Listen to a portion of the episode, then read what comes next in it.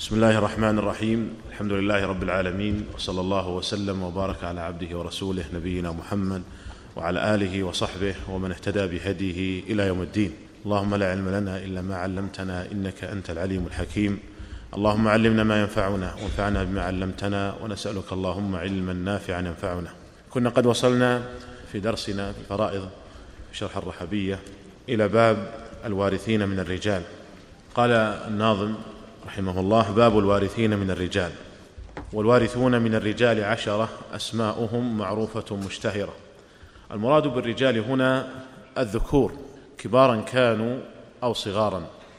وقد كانوا في الجاهلية كانوا يورثون الرجال دون النساء والكبار دون الصغار ويقولون لا نورث أموالنا من لا يركب الخيل ولا يضرب بالسيف.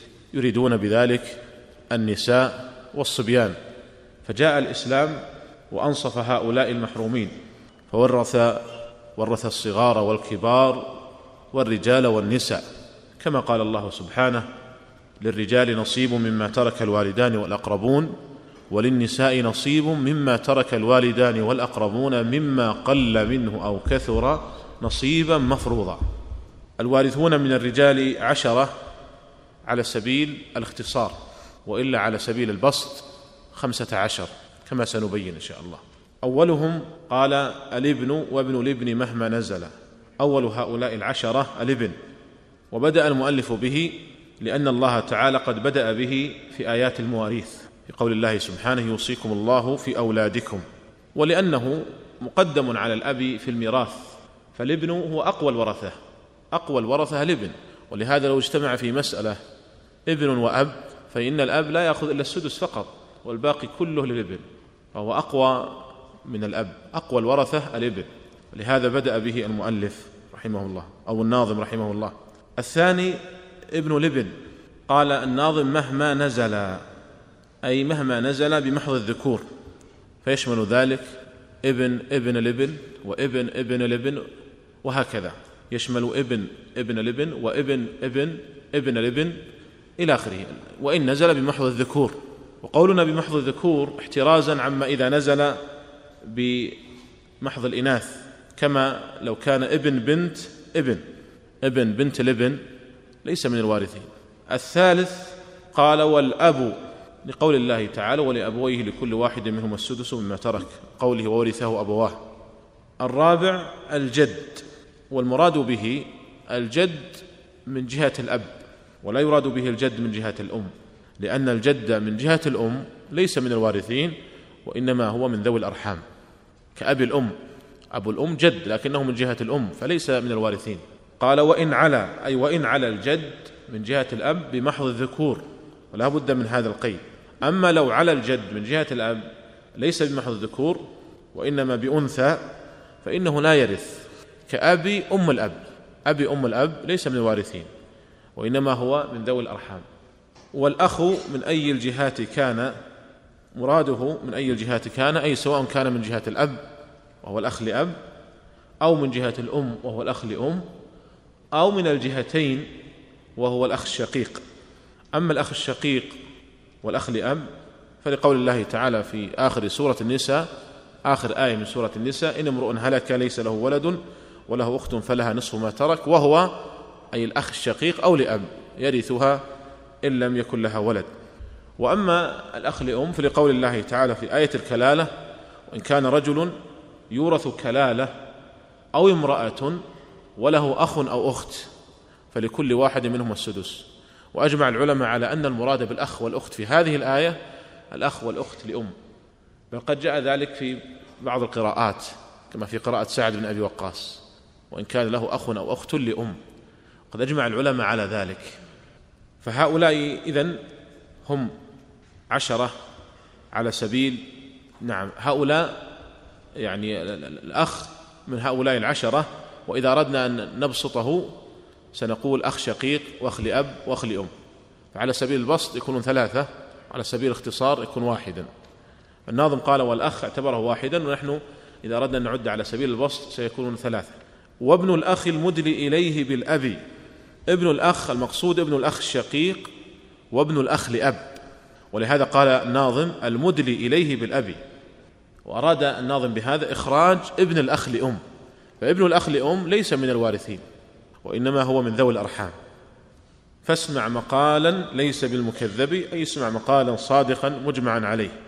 وهذه التي ذكرنا كلها محل إجماع ليس فيها خلاف بين أهل العلم. ونجد أن الناظم يأتي بمثل هذه العبارات لأجل استقامة عجز البيت. فيأتي مثل هذه العبارات فاسمع فاسمع مقال ليس بالمكذب فاشكر للإيجاز والتنبيه إلى آخره. لأجل استقامة عجز البيت. ثم قال والعم والعم وابن العم من أبيه أي من جهة الأب. فيشمل ذلك العم الشقيق والعم لأب وابن العم الشقيق وابن العم لأب. وقوله من أبيه احترازا من العم لأم. فإن العم لأم ليس من الوارثين وإنما هو من ذوي الأرحام. فاشكر لذي الإيجاز والتنبيه يعني ذي الإيجاز والاختصار والتنبيه على هذه المسائل. وكما قلنا يأتي المؤلف مثل هذه العبارات لأجل استقامة عجز البيت. والزوج لقول الله تعالى ولكم نصف ما ترك أزواجكم إن لم يكن لهن ولد. إلى آخر الآية. والمعتق ذو الولاء وهو العاشر والأخير. المعتق أي صاحب العتق. رجلا كان أو امرأة فإنه من الوارثين بالولاء وهو ما يسمى عند الفرضيين بالعصبة بالسبب. وحتى المرأة إنها ترث هنا تعصيبا. ولهذا هذه من المسائل التي يعايى بها يلغز بها. يقال متى تكون المرأة وارثة؟ متى تكون المرأة عاصبة بنفسها؟ في باب الميراث. معلوم أن المرأة لا تكون عاصبة لكن إلا في حالة واحدة. متى تكون المرأة عاصبة بنفسها؟ هي تكون عصبة بالغير تكون عصبة مع الغير لكن عصبة بالنفس لا تكون إلا في حالة واحدة وهي في هذه الحالة في حال العتق. ولهذا سيأتينا من كلام الناظم وليس في النساء طرا عصبة إلا التي منت بعتق الرقبة. فهي هنا تعصيبا لكن من باب العصبة بالسبب. هنا عاصبة بنفسها عاصبة بنفسها. فهذه يعني هي الحالة الوحيدة التي ترث فيها المرأة وتكون عاصبة بنفسها. فجملة الذكور هؤلاء على سبيل الاختصار. فعلى سبيل الاختصار نعدهم مرة ثانية. أولا الابن ثانيا ابن الابن ثالثا الأب رابعا الجد خامسا الأخ سادسا ابن الأخ سابعا العم ثامنا ابن العم تاسعا الزوج. عاشرا المعتق. طيب إذا أردنا أن نعدهم مرة ثانية نعدهم مرة ثانية على سبيل البسط على سبيل البسط. نرجع مرة أخرى نقول أولا الابن ثانيا ابن الابن ثالثا الأب رابعا الجد خامسا الأخ الشقيق سادسا الأخ لأب سابعا الأخ لأم ثامنا ابن الأخ الشقيق. تاسعا ابن الأخ لأب. عاشرا هل نقول ابن الأخ لأم؟ ابن الأخ لأم ليس من وارثين عاشرا العم الشقيق. حد عشر العم لأب. هل نقول العم لأم؟ ليس من وارثين آه، اثنى عشر ابن العم الشقيق. ثلاثة عشر ابن العم لأب. أربعة عشر الزوج. خمسة عشر المعتق. فهؤلاء عشرة على سبيل الاختصار خمسة عشر على سبيل البسط. فاضبطوا أيها الإخوة أضبطوا هذه هؤلاء حتى إذا أتت إليك مسألة فتعرف هل هذا المذكور فيها من الوارثين أو ليس من الوارثين. هي احفظ النظم أنا قلت لكم احفظوا النظم يا إخوان هي موجودة في النظم. نعم. إذا على خمسة عشر فصل فقط في الأخ وفي العم وابن, وابن العم فقط. يعني تكون مرة أخرى الابن ابن الابن الأب الجد الأخ الشقيق الأخ لأب الأخ لأم العم الشقيق العم لأب ابن العم الشقيق ابن العم لأب وابن الأخ الشقيق وابن الأخ لأب والزوج والمعتق. هؤلاء خمسة عشر. طيب قبل أن نتجاوز هذا الباب لو قلنا هالك عن ابن أخ شقيق وبنت أخ شقيق. من يقسمها لنا؟ ابن أخ شقيق وبنت أخ شقيق. ها؟ ابن أخ شقيق وبنت أخ شقيق. و... نعم نعم فهم. لماذا استبعدت بنت الأخ؟ لماذا؟ أي نعم. طيب أحسنت. طيب هالك عن أخ شقيق وأخ لأب وأخ لأم. أخ شقيق وأخ لأب وأخ لأم. نعم. والأخ لأم؟ الأخ لأم يأخذ من الوارثين وليس من الوارثين؟ وارثين إذا الأخ لأم يأخذ السدس والباقي أيهما أقوى الأخ الشقيق أو لأب؟ الشقيق. الباقي كله الأخ الشقيق والأخ لأب محجوب. طيب ابن أخ شقيق وابن أخ لأب وابن أخ لأم. من يقسمها لنا؟ ابن أخ شقيق وابن أخ لأب وابن أخ لأم. نعم. ابن أخ الشقيق يأخذ جميع المال طيب. ابن الأخ لأم؟ ها تراجعت؟ ابن الأخ لأم. أنا أسألك الآن ابن الأخ لأم هل هو من الوارثين هؤلاء؟ ليس من الوارثين. أنا أردت أن تنتبهوا لهذا. قد تستفيد من ضبط هؤلاء الوارثين في مثل هذه المسائل. إذا ابن الأخ لأم ليس من الوارثين أصلا. فلذلك نستبعده. طيب. ابن الأخ الشقيق وابن الأخ لأب هل هما من الوارثين؟ من الوارثين. ثم ننظر وسيأتينا إن شاء الله نجد أن ابن الأخ الشقيق أقوى من ابن الأخ لأب فيأخذ جميع المال. طيب ننتقل بعد ذلك إلى باب الوارثات من النساء. قال الناظم والوارثات من النساء سبع لم يعطي أنثى غيرهن الشرع. الوارثات من النساء سبع على سبيل اختصار على سبيل اختصار سبع لكن على سبيل البسط عشر كما سنبين. وقوله لم يعطي أنثى غيرهن الشرع أي عطاء مجمعا عليه. وإلا يعني فإن ذوي الأرحام في إرثهم خلاف بين أهل العلم. والصحيح أنهم يرثون كما سيأتي إذا لم يكن هناك عاصب ولا صاحب فرض. أولى هؤلاء النسوة قال بنت. فالأولى هي البنت وهذا بالإجماع. وبنت ابن بنت لبن. وإن نزل أبوها بمحض الذكور. بنت لبن وإن نزل أبوها بمحض الذكور. ولا بد من هذا القيد. احترازا من التي نزل أبوها لا بمحض الذكور كبنت ابن بنت لبن بنت ابن بنت لبن فهي ليست من الوارثات. كذلك بنت بنت لبن ليست من الوارثات. لكن بنت لبن وارثة. طيب بنت ابن ابن وارثة. بنت بنت ابن ابن ابن وارثة. إذن وإن نزل أبوها بمحض الذكور فإنها من الوارثات. الثالث قال وأم مشفقة. الثالث الأم. هنا وصفها المؤلف بالشفقة لأمرين. الأمر الأول أو لثلاثة أمور. الأمر الأول حتى يستقيم البيت. كما ذكر الناظم يأتي بعبارات لأجل استقامة نظم البيت. الأمر الثاني أن الغالب على الأم الشفقة والرأفة بابنها. والأمر الثالث احترازا من الأم المرضعة. فإنه لا دخل لا مدخل لها في الميراث. وهي وإن كانت قد تكون مشفقة وهي وإن كانت قد تكون مشفقة إلا أن شفقتها ليست كشفقة الأم الوالدة. لهذا وصف الناظم الأم بأنها مشفقة. قال وزوجة وهذا بالنص والإجماع وجدة والمقصود بالجدة هنا الجدة من جهة الأب ومن جهة الأم على ما سيأتي تفصيله في الدرس القادم إن شاء الله. ومعتقة. فالمعتقة ترث عتيقها من باب العصبة بالسبب وكذلك أيضا عصبتها المتعصبون بأنفسهم. وأشرنا إلى هذا وقلنا إن المعتقة تكون عاصبة بنفسها وهي الحالة الوحيدة التي ترث فيها المرأة عصبة بالنفس. والأخت من أي الجهات كانت؟ مراده أي سواء كانت شقيقة أو لأب أو لأم. فهذه عدتهن بانت. فأصبحنا أصبح مجموعهن على سبيل الاختصار كم؟ سبع. نعدهم على سبيل الاختصار ثم نعدهم على سبيل البسط. على سبيل الاختصار أولا البنت ثانيا بنت لبن ثالثا الأم رابعا الزوجة خامسا الجدة سادسا المعتقة سابعا الأخت الأخت. الأخت مطلقا يعني فهؤلاء السبع على سبيل الاختصار. طيب إذا أردنا أن نعدهم مرة, مرة أخرى على سبيل البسط.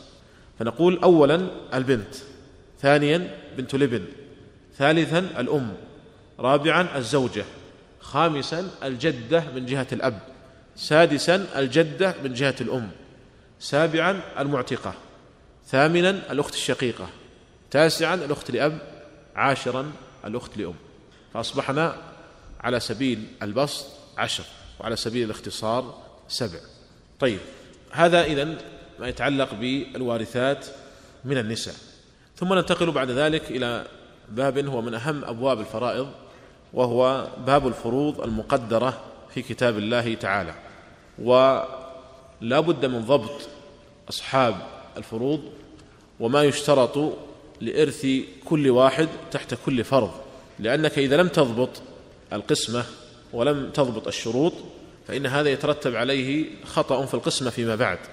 ولهذا معظم الأخطاء التي تقع في قسمة المواريث تأتي من هذا الباب من جهة عدم ضبط الفروض المقدرة في كتاب الله وما يشترط في كل فرض أو تحت كل فرض لا بد من ضبطها وإتقانها لأن ما يأتي بعد ذلك من الأبواب آه، مثلا يعني أبواب الحساب كلها التأصيل والتصحيح والعول والمناسخات كلها مبنية على هذا. فلو أنك مثلا أخطأت في نصيب الأم أعطيتها السدس بدل الثلث أو العكس المسألة كلها تكون معك خاطئة غير صحيحة. أعطيت الزوجة الثمن بدل الربع أو العكس المسألة كلها تكون معك غير صحيحة. فلذلك من المهم آه، ضبط الشروط تحت كل فرض. قال الناظم باب الفروض المقدرة في كتاب الله. الفروض جمع فرض والفرض يطلق في اللغة على معان منها الحز والقطع والتقدير. الحز والقطع والتقدير. واصطلاحا يعني في اصطلاح الفرضيين نصيب مقدر شرعا لوارث مخصوص. نصيب مقدر شرعا لوارث مخصوص. فقولنا في التعريف نصيب مقدر يخرج به التعصيب فإنه نصيب غير مقدر والعاصب هو من يرث بلا تقدير. وقولنا شرعا يخرج به الوصية فإنها مقدرة جعلا أي بجعل الموصي لا بأصل الشرع. وقولنا لوارث مخصوص يخرج به الزكاة فإنها نصيب مقدر شرعا لكن لغير وارث. قال الناظم واعلم بأن الإرث نوعان هما فرض وتعصيب على ما قسم. الإرث ينقسم إلى قسمين فرض وتعصيب. ولا ثالث لهما. وبدأ المؤلف ببيان المسائل المتعلقة بالفرض ثم أتبعه بعد ذلك ببيان مسائل التعصيب. ولهذا قال فالفرض في نص الكتاب ستة لا فرض في الإرث سواها البتة. الفرض يعني الفروض المقدرة في كتاب الله عز وجل ستة فروض والسابع ثبت بالاجتهاد وهو ثلث الباقي. ما هي هذه الفروض؟ ما هي الفروض الستة المقدرة في كتاب الله؟ بينها الناظم بقوله نصف وربع ثم نصف الربع. أولا النصف ثانيا الربع ثالثا نصف الربع. والمراد بنصف الربع ماذا؟ الثمن. رابعا قال والثلث والسدس بنص الشرع. الرابع الثلث والخامس السدس. والسادس قال والثلثان وهما التمام. فأصبحت إذا النصف والربع والثمن والثلث والسدس والثلثان. والسابع ثبت بالاجتهاد وهو ثلث الباقي. بعض العلماء يعني وضع قاعدة لهذه الفروض حتى لا تنسى فقال النصف ونصفه ونصف نصفه والثلثان ونصفهما ونصف نصفهما. طيب نحلل هذه العبارة. النصف ونصفه نصف النصف كم؟ ربع. نصف نصفه الثمن. والثلثان ونصفهما الثلث ونصف نصفهما السدس. يعني هذه لمن أراد أن يضبطها بهذا يعني النصف ونصفه ونصف نصفه والثلثان ونصفهما ونصف نصفهما. لو عكسنا العبارة ماذا نقول؟ الثمن وضعفه وضعف ضعفه والسدس وضعفه وضعف ضعفه. طيب إذا قلنا الثمن وضعفه وضعف الثمن ماذا؟ الربع. ضعف ضعفه النصف. السدس ضعفه الثلث. ضعف ضعفه الثلثان. فإذا أردت أن تحفظها بهذه أو بهذه فيعني هذه من باب الضبط للفروض المقدرة في كتاب الله. ثم ختم المؤلف قال فاحفظ فكل حافظ إمام. وتكلمنا عن هذه الجملة درس الأمس وبينا أهمية الحفظ خاصة حفظ النظم فإنه مما يبقى وينتفع به طالب العلم. بعد ذلك ننتقل لهذه الفروض المقدرة في كتاب الله ونأخذها واحدا واحدا على سبيل التفصيل. ونبتدئ بالأول وهو النصف. قال الناظم باب النصف. والنصف فرض خمسة أفراد الزوج والأنثى من الأولاد. فأصحاب النصف خمسة. أصحاب النصف خمسة. وهم أولا قال الزوج. والزوج يستحق النصف بشرط واحد وهو شرط عدمي وهو عدم الفرع الوارث للزوجة. عدم الفرع الوارث للزوجة. سواء كان منه أو من غيره. يعني سواء كان هذا الفرع الوارث للزوجة منه أو من غيره. وذلك لقول الله تعالى ولكم نصف ما ترك أزواجكم إن لم يكن لهن ولد. ونريد هنا أن نذكر ضابطا للفرع الوارث لأنه سيتكرر معنا فنريد أن نضبطه هنا حتى إذا تكرر أحلنا على هذا الضابط. الفرع الوارث هو الولد وولد الابن وإن نزل أبوه بمحض الذكور. اذا الفرع الوارث هو الولد وولد الابن وإن نزل أبوه بمحض الذكور. وسبق قلنا إن الولد في الفرائض وحتى في الشرع وفي اللغات العربية إذا أطلق يشمل الذكر والأنثى. يشمل الذكر والأنثى. لكن إذا أريد الذكر فيقال ابن والأنثى بنت. فقولنا الولد يعني يشمل الابن والبنت. وولد الابن يعني ابن الابن وبنت الابن ذكرا كان أم أنثى. وإن نزل أبوه بمحض الذكور. هذا هو الفرع الوارث. إذا الزوج يستحق النصف بشرط واحد وهو عدم الفرع الوارث للزوجة. قال والأنثى من الأولاد يريد بها البنت. وهذا هو الصنف الثاني. هذا هو الثاني من أصحاب النصف البنت. والبنت تستحق النصف بشرطين. الشرط الأول عدم المعصب لها وهو أخوها. والشرط الثاني عدم المشارك لها وهو أختها فهي تستحق. اذا النصف بشرطين عدم المعصب وهو أخوها وعدم المشارك وهو أختها. طيب إن وجد معصب فليس معنى ذلك أنها لا ترث ولكن المعنى أنها لا تستحق النصف. فهي مثلا هنا إن وجد معصب انتقلت من الإرث بالفرض إلى الإرث بالتعصيب. وكذلك أيضا في الشرط الثاني إن وجد لها مشارك فليس معنى ذلك أنها لا ترث وإنما المقصود أنها تنتقل من الإرث بالنصف إلى المشاركة في الثلثين. تنتقل من إرث النصف إلى المشاركة في الثلثين. اذا هذه البنت قلنا تستحقه بهذين الشرطين. الصنف الثالث من, أصحاب النصف قال وبنت الابن عند فقد البنت. بنت الابن وتستحق النصف بثلاثة شروط. الشرط الأول عدم المعصب لها وهو أخوها أو ابن عمها الذي في درجتها. الشرط الثاني عدم المشارك لها وهو أختها وبنت عمها أو بنت عمها التي في درجتها. أختها أو بنت عمها التي في درجتها. الشرط الثالث عدم الفرع الوارث الأعلى منها. عدم الفرع الوارث الأعلى منها. وهذا الشرط الثالث قد أشار إليه الناظم في قوله عند فقد البنت أي وكذا الابن عند فقد البنت والابن. لكن الناظم إنما ذكر هذا لأجل استقامة البيت. فتكون الشروط ثلاثة عدم المعصب لها وهو أخوها أو ابن عمها الذي في درجتها عدم المشارك لها وهو أختها أو بنت عمها التي في درجتها عدم الفرع الوارث الذي هو أعلى منها عدم الفرع الوارث الأعلى منها. تكون الشروط ثلاثة. الصنف الرابع من أصحاب النصف قال والأخت في مذهب كل مفتي ومراد الناظم بالأخت الأخت الشقيقة لقول الله تعالى إن امرؤ هلك ليس له ولد ولها وله أخت فلها نصف ما ترك. آخر آية من سورة النساء إن امرؤ هلك ليس له ولد وله أخت فلها نصف ما ترك. وتستحق الأخت الشقيقة النصف بأربعة شروط. لاحظ أن نسير بالتسلسل بأربعة شروط. الشرط الأول عدم المعصب لها وهو من؟ وهو الأخ الشقيق.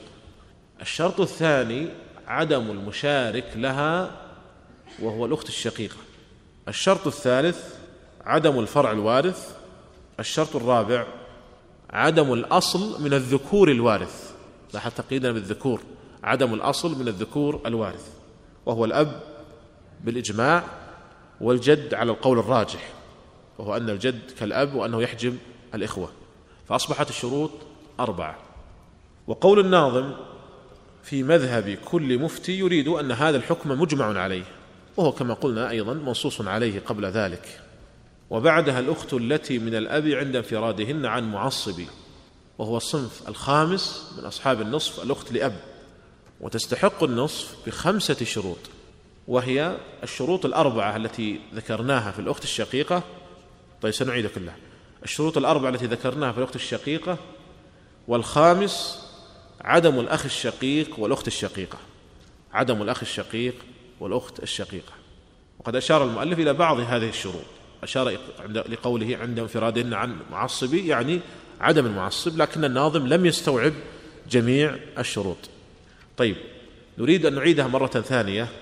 الزوج يستحق النصف بشرط واحد البنت بشرطين بنت الابن بثلاثة شروط الشقيقة بأربعة شروط اللي هي الأخت الشقيقة الأخت لأب بخمسة شروط. لاحظ أنها متسلسلة.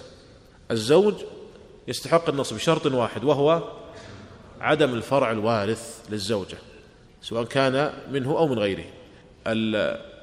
البنت تستحق النصف بشرطين ما هما؟ عدم المعصب وعدم المشارك. عدم المعصب وعدم المشارك. بنت الابن تستحق النصف بثلاثة شروط. خذ عدم عدم المعصب وعدم المشارك وأضف لهما شرطا ثالثا.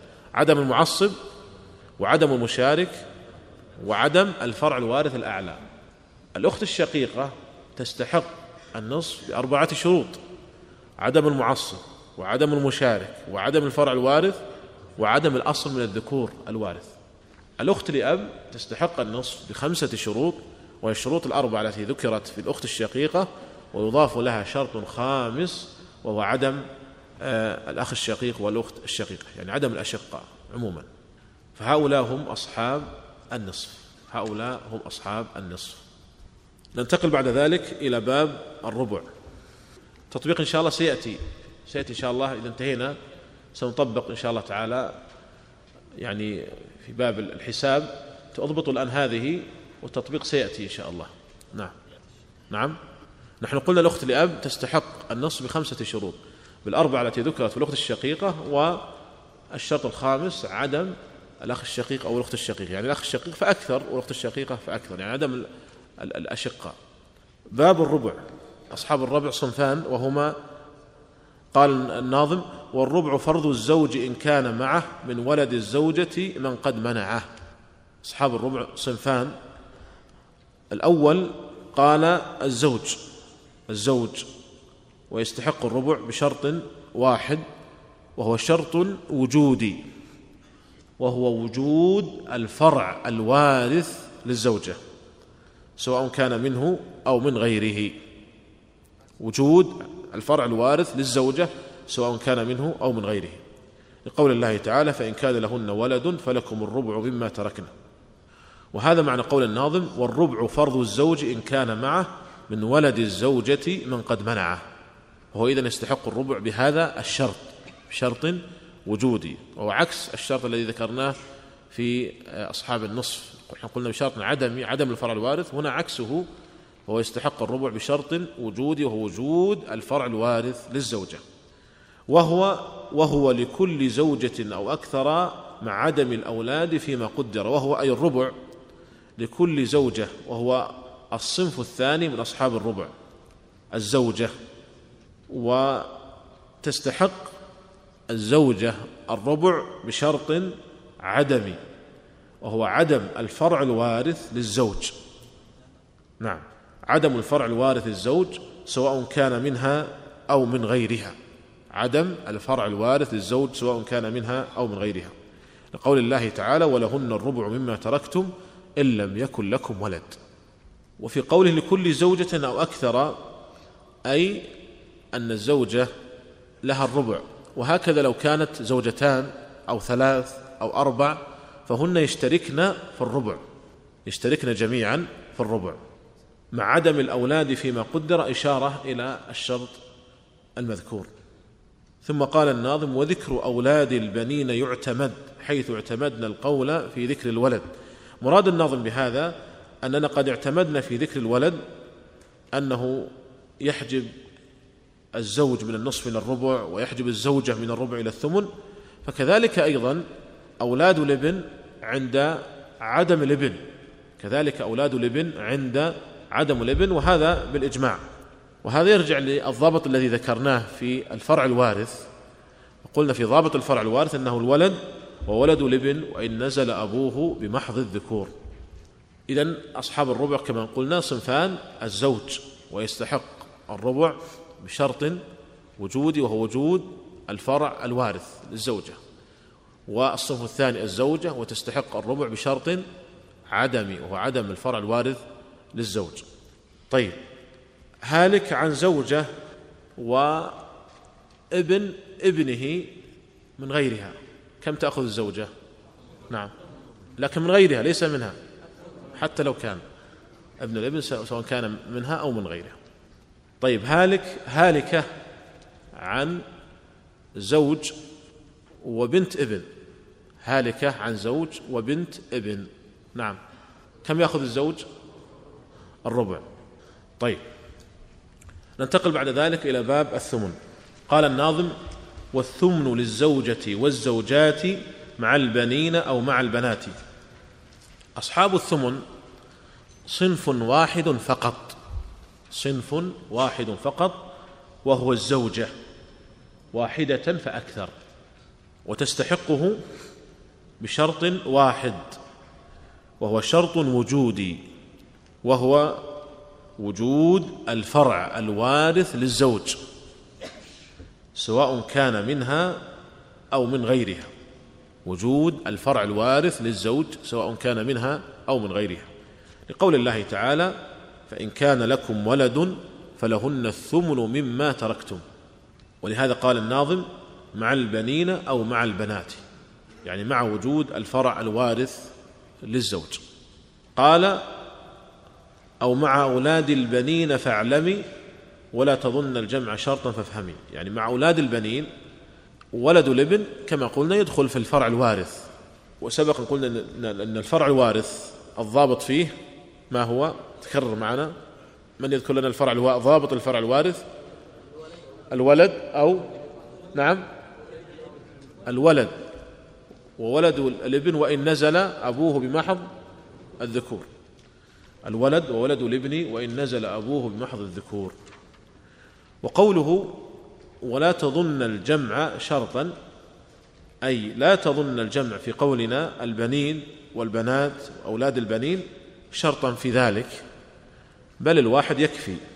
فلو وجد ابن واحد أو بنت واحدة فإن الزوجة لا تأخذ الربع وإنما تأخذ الثمن. هذا هو مقصود الناظم. يعني أن أن الجمع ليس شرطا. فرع الوارث يكفي فيه واحد ابن واحد أو بنت واحدة أو ابن ابن أو بنت ابن. هذا كاف لحجب الزوجة من الربع إلى الثمن.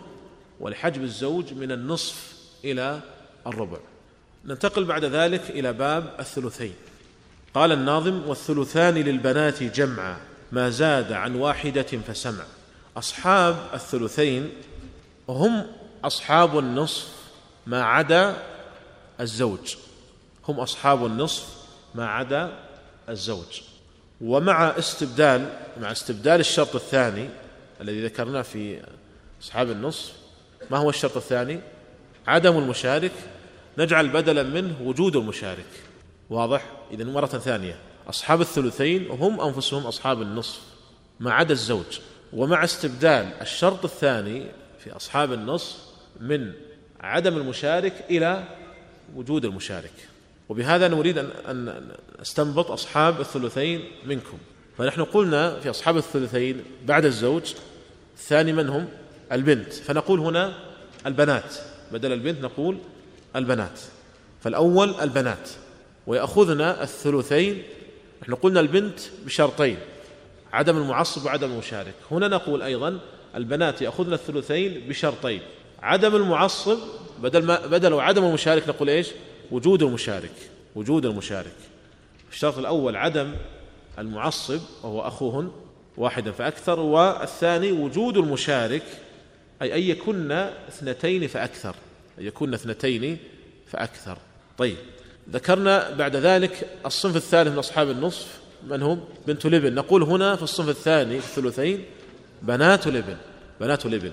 ذكرنا أن بنت لبن في أصحاب النصف تستحق النصف بثلاثة شروط هي نفسها نذكرها هنا لكن نستبدل عدم المشارك بوجود المشارك.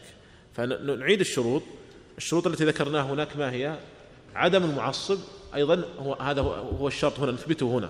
نقول عدم المعصب والشرط الثاني بدل عدم المشارك نقول هنا وجود المشارك أي أن يكن ثنتين فأكثر.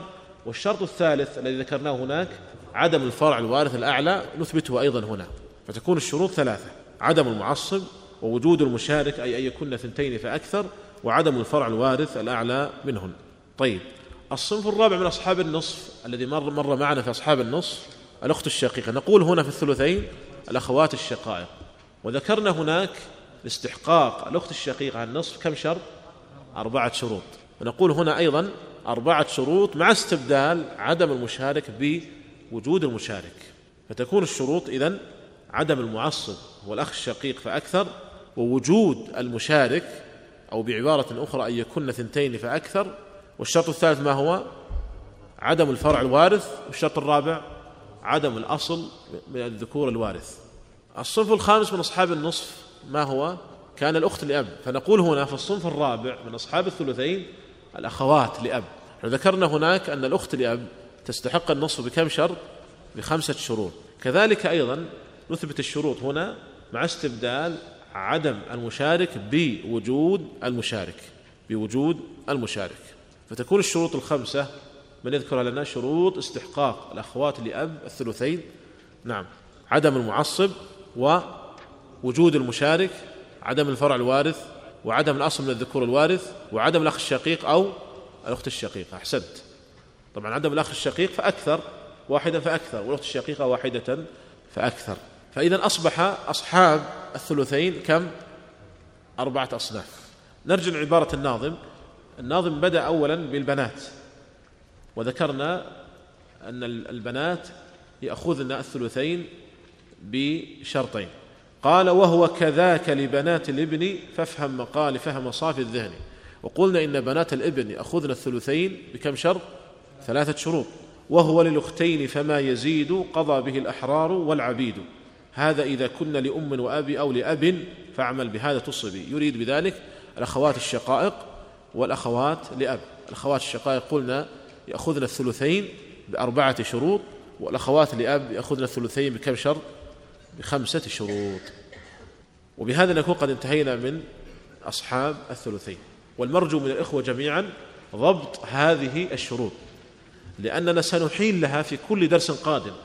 عندما يأتينا مثلا واحد من أصحاب النصف أو من أصحاب الربع أو أصحاب الثلثين سنقول مثلا بنت الابن فإذا قلت مثلا بنت الابن تأخذ النصف. نقول طبق عليها الشروط. هل تنطبق عليها شروط استحقاقها النصف الشروط الثلاثة؟ إذا قلت مثلا بنات الإبن يأخذن الثلثين هل تنطبق عليها شروط استحقاق بنات الإبن الثلثين؟ وهكذا. فهذه الشروط ضبطها مهم جدا. والدروس الآتية يعني سيكون فيها إحالة على هذه الشروط وهذه المسائل. طيب. بقي معنا من الفروض المقدرة في كتاب الله الثلث والسدس. ولعلنا نرجع الشرح للدرس القادم لأن أخذنا في هذا الدرس قرابة خمسة وعشرين بيتا. ويعني لعلنا حتى نتيح فرصة لمن أراد أن يتابع معنا في الحفظ أن نأخذ يعني قدرا آه، مناسبا يتناسب لمن أراد أن يحفظ معنا آه، النظم. وأريد أيضا أن يقترن مع حفظ النظم حفظ الشروط أيضا. لأنه كما قلنا الناظم لا يذكر جميع الشروط. فلا يستقصي الناظم جميع الشروط. فهو يذكر أحيانا شرطا واحدا ويترك شرطين أو يترك ثلاثة شروط. فهو ينتقي بعض الشروط. ولهذا فهذا النظم لا يكفي ولا يغني عن حفظ الشروط التي ذكرنا. فأرجو من الإخوة جميعا ضبط هذه الشروط مع حفظ النظم. ونقف عند باب الثلث. نعم. يعني الآن الآن بنات الابن فالمقصود هنا المقصود بهذا الشرط عدم وجود الابن الأعلى. لأن إذا لم نقل أعلى يدخل في ذلك الأدنى الفرع الوارث الأدنى. وهذا غير مقصود. فالمقصود بذلك إذن الفرع الوارث الأعلى. لأنه إذا وجد فرع وارث أعلى هو الذي يحجب. إن كان ذكرا حجب جميع من تحته. إن كان أنثى فإن كانت واحدة أخذت النصف. والسدس تأخذه البنات أو البنت تكملة الثلثين وإن كان الفرع الوارث بنات أخذن الثلثين ويسقط من تحتهم إلا أن يعصب الإناث ذكر في درجتهن أو أنزل منهن وهو القريب المبارك فلا بد من التقييد بالأعلى. طيب نعم. اللهم اغفر لنا ولشيخنا يا رب العالمين. أحسن الله لكم يقول السائل كيف يقسم إذا كان الورثة أخ شقيق وأخ لأب وأخ لأم. نعم هذا طرحنا عليكم هذا السؤال أخ شقيق وأخ لأب وأخ لأم. وقلنا إن الأخ لأم صاحب فرض وسيأتينا إن شاء الله غدا في, أصحاب الثلث. سيأتينا أن الإخوة لأم يأخذون الثلث أو الأخ لأم يأخذ السدس. بشرط أن تكون المسألة كلالة. ومعنى كلالة لا ولد ولا والد ذكر. وهي مذكورة في قول الله تعالى وإن كان رجل يورث كلالة وامرأة وله أخ أو أخت فلكل واحد منهما السدس فإن كانوا أكثر من ذلك فهم شركاء في الثلث. قلنا هذه الآية المقصود بها الإخوة لأم بالإجماع. وحينئذ يكون في هذا المثال الذي ذكر ذكره الأخ السائل الأخ لأم يأخذ السدس. وعندنا بقي الأخ الشقيق والأخ لأب وكلاهما عاصب فيأخذ الباقي أقواهما. والأخ الشقيق أقوى من الأخ لأب فيكون الباقي للأخ الشقيق ويكون الأخ لأب محجوبا بالأخ الشقيق. وأقول أيها الإخوة يعني بعض الإخوة قد يعني يستصعب القسمة لكن إذا يعني أدمت النظر في في مسائل الفرائض وحرصت على مثل هذه الدروس وقرأت فيها وقسمت المسائل يكون لك مع مرور الوقت يكون عندك ملكة وتصبح هذه المسائل هينة وسهلة لكن بشرط أن تبذل جهدا في آه، قراءة كتب الفرائض وكذلك حضور مثل هذه الدروس ويتكون لديك مع مرور الوقت الملكة فتصبح قادرا على قسمة أي مسألة. نعم. هذا سؤال من الشبكة. يقول هل من كتاب تنصح بقراءته أثناء هذا الشرح؟ نعم. من أفضل الكتب في هذا كتاب التحقيقات المرضية في المباحث الفرضية للشيخ صالح الفوزان حفظه الله وهو رسالة الماجستير الشيخ أخذها من قسم الفقه كلية الشريعة. وكذلك أيضا كتاب الشيخ عبد الكريم اللاحم سواء في في, في الفقه أو في الحساب كتاب الفرائض وكتاب قيم. كذلك أيضا كتاب سماحة شيخنا عبد العزيز بن باز الفوائد الجلية وكتاب الشيخ محمد بن عثيمين ويمتاز بكثرة المسائل تسهيل الفرائض. هذه كلها كتب جيدة في هذا. ولعل إن شاء الله تعالى أحد الإخوة يعني معتني بتفريغ هذا الدرس مع دروس أخرى ألقيناها في أماكن أخرى. لعلها إن شاء الله تعالى يخرج منها كتابا في تسهيل الفرائض وبخاصة في حساب آه، الفرائض. نعم. أحسن الله إليكم. يقول السائل ما المراد بالمعصب وما هو ضابطه؟ سيأتي إن شاء الله تعالى في باب التعصيب بيان ذلك بالتفصيل. ولكن باختصار المعصب هو من يرث بلا تقدير لأن الورثة قسمان أصحاب فرض وأصحاب تعصيب. أصحاب الفرض يعني لهم فروض مقدرة في كتاب الله وهي الفروض الستة الثمن أو الربع أو السدس أو النصف أو الثلث أو الثلثان فهذه فروضهم مقدرة. فالأم مثلا إما أن تأخذ الثلث أو تأخذ السدس الأخ لأم يأخذ السدس بشروط الزوجة تأخذ إما الربع أو الثمن وهكذا. لكن بعض الورثة يرث بلا تقدير يرث بلا تقدير الابن مثلا ليس صاحب فرض يرث بلا تقدير هذا يقال له عاصب. ابن الابن يقال له عاصب العم ليس له فرض مقدر فيقال له عاصب ابن العم. أيضا ليس له فرض مقدر يقال له عاصب فهؤلاء الذين يرثون بلا تقدير يقال لهم عصبة. قالوا لهم عصبة ويرثون بالتعصيب ولكن بشروط. إرثهم يكون بشروط. نعم.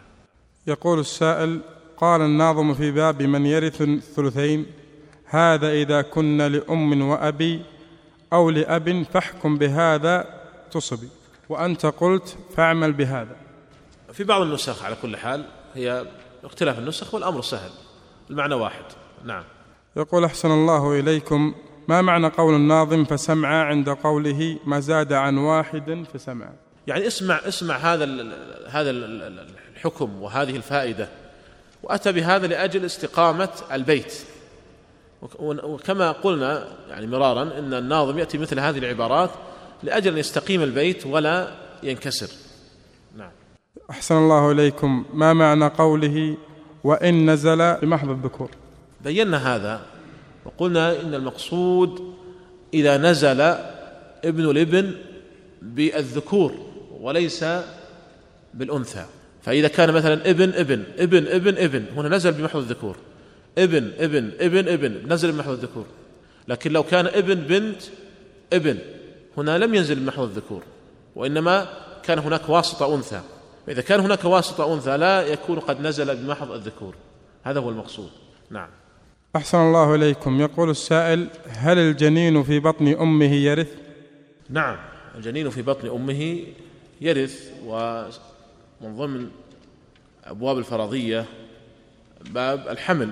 والحمل يرث بشروط ذكرها أهل العلم وإن أمكن تأجيل القسمة إلى حين وضع الحمل فهو أولى لكن إن لم يمكن فإنه يقسم تقسم التركة مع الاحتياط لإرث الحمل مع الاحتياط لإرث الحمل ولذلك طريقة سنبينها إن شاء الله في حينها عندما نتكلم عن ذلك. سنتكلم إن شاء الله عن ميراث الحمل ونبين كيف يورث الحمل وما الذي يشترط لإرث الحمل. نعم. أحسن الله إليكم يقول السائل لماذا الفقهاء وأهل العلم دائما يقولون هلك هالك؟ أخذا من القرآن. ان امرؤ هلك لكن بعض أهل اللغة يقولون الصواب أن يقال هالك ولا يقال هلك هالك. لأنه هالك كيف يقال هلك؟ يقال هالك مباشرة بدون هلك هالك. وهذا هو الذي نسير عنه. نقول هالك عن كذا. وإنما قلنا هالك أخذا من القرآن إن امرؤ هلك ليس له ولد إلى آخره. فهذا اللفظ أخذناه من القرآن. لكن الاعتراض اعتراض بعض الإخوة في محله يقولون كيف تقول هلك هالك؟ هو هالك أصلا كيف يكون هلك؟ ولذلك الأحسن أن نقول مباشرة هالك عن كذا. نعم. أحسن الله إليكم. يقول السائل اقسم المسألة التالية زوج وبنت ابن وكم تأخذ بنت الابن؟ طيب هذا يصلح مثالا لما ذكرناه من الدروس السابقة أو الشرح السابق. زوج وبنت ابن. الزوج كم يأخذ يا إخوان؟ طيب لماذا أخذ الزوج الربع ولم يأخذ النصف؟ وجود الفرع الوارث. طيب بنت الابن النصف. هل تنطبق عليها الشروط التي ذكرناها؟ تنطبق؟ ننظر للشروط. الشرط الأول عدم وجود المعصب هذا متحقق. عدم وجود المشارك هذا متحقق. عدم وجود الفرع الوارث الأعلى هذا متحقق. عدم وجود الأصل من الذكور الوارث متحقق إذا تأخذ النصف. طيب الباقي أين يذهب؟ ألحق الفرائض بأهلها فما بقي فلأولى رجل ذكر. طيب إن لم يوجد عاصب بحثنا عن أولى رجل ذكر فلم نجد. فهنا اختلف العلماء في ذلك. فمن أهل العلم من قال إن الباقي يرد على بنت الابن في هذا المثال.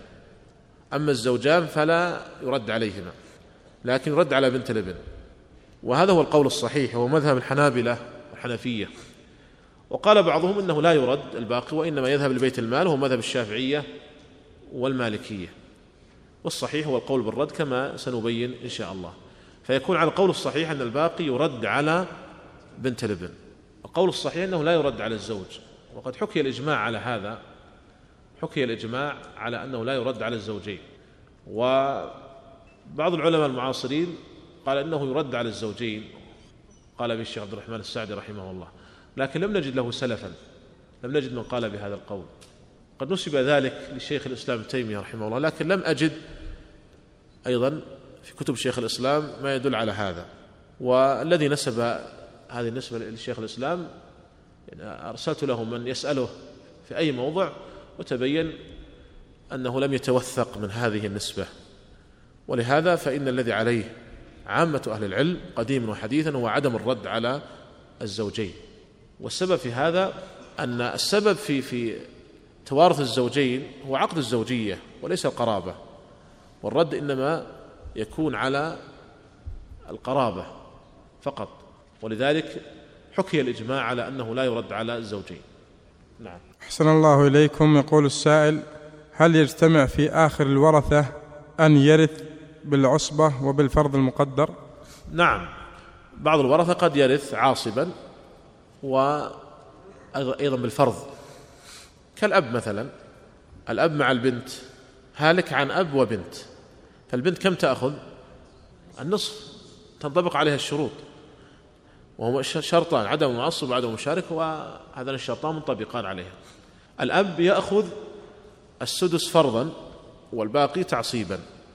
فهو الآن يرث بالفرض ويرث بالتعصيب. نعم. يقول السائل أحسن الله إليكم هل الدين يمنع وجوب الزكاة؟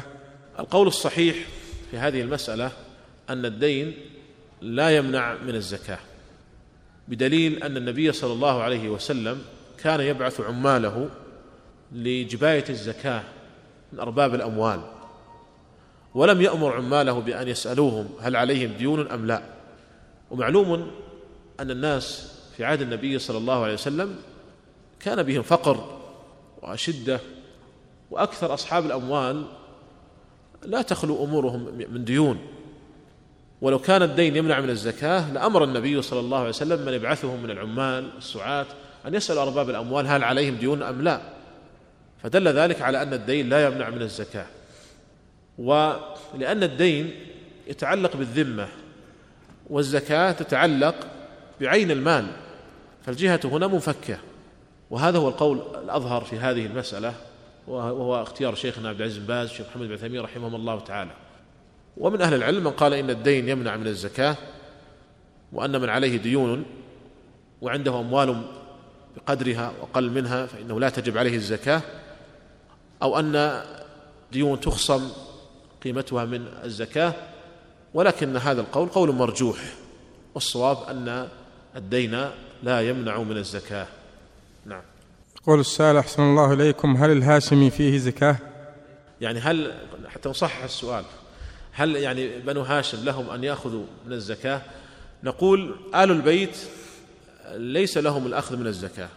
لقول النبي صلى الله عليه وسلم إنها أوساخ الناس فهي لا تحل لمحمد ولا لآل محمد إنما هي أوساخ الناس. فحينئذ من كان ينتسب لآل البيت فليس له أن يأخذ من الزكاة. ولكن قال بعض أهل العلم إن من كان ينتسب لأهل البيت إذا كان فقيرا ولم تسد حاجته من بيت المال ويفترض أن يعطى من بيت المال ما يسد حاجته. لكن إذا لم يحصل هذا فيجوز له أن يأخذ من الزكاة بقدر ما يسد حاجته. ولعل هذا القول هو الأظهر والله أعلم. لأنه إنما يأخذ في هذه في هذه الحال لحاجته.